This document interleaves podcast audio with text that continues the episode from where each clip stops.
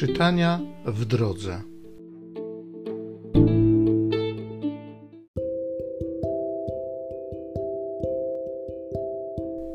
Z księgi Hioba.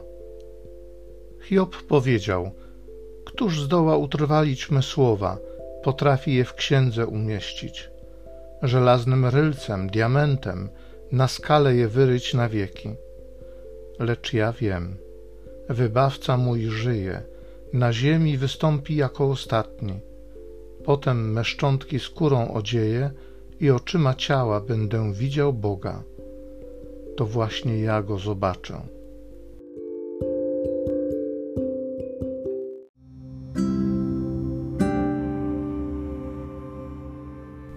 Z Psalmu 27 W krainie życia ujrzę dobroć Boga. Pan moim światłem i zbawieniem moim, kogo miałbym się lękać? Pan obrońcą mego życia, przed kim miałbym czuć trwogę? O jedno tylko proszę Pana, o to zabiegam, żebym mógł zawsze przebywać w Jego domu przez wszystkie dni życia, abym kosztował słodyczy Pana, stale się radował Jego świątynią. Usłysz, o Panie, kiedy głośno wołam – zmiłuj się nade mną i wysłuchaj mnie. Będę szukał oblicza Twego, Panie, nie zakrywaj przede mną swojej twarzy. Wierzę, że będę oglądał dobra Pana w krainie żyjących. Oczekuj Pana, bądź mężny, nabierz odwagi i oczekuj Pana. W krainie życia ujrzę dobroć Boga.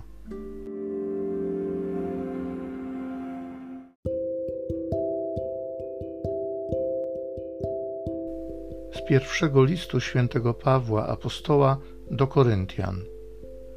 Bracia, Chrystus zmartwychwstał jako pierwszy spośród tych, co pomarli.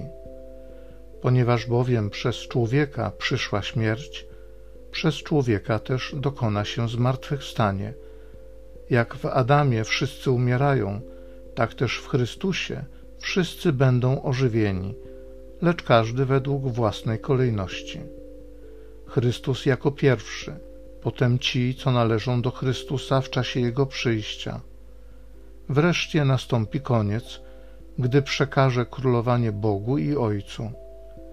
Trzeba bowiem, ażeby królował, aż położy wszystkich nieprzyjaciół pod swoje stopy. Jako ostatni wróg zostanie pokonana śmierć. Wszystko bowiem rzucił pod jego stopy. Kiedy się mówi, że wszystko jest poddane, znaczy to, że z wyjątkiem tego, który mu wszystko poddał. A gdy już wszystko zostanie mu poddane, wtedy i sam syn zostanie poddany temu, który synowi poddał wszystko, aby Bóg był wszystkim we wszystkich.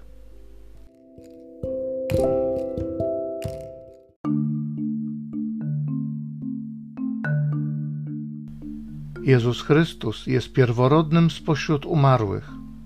Jemu chwała i moc na wieki wieków. Amen.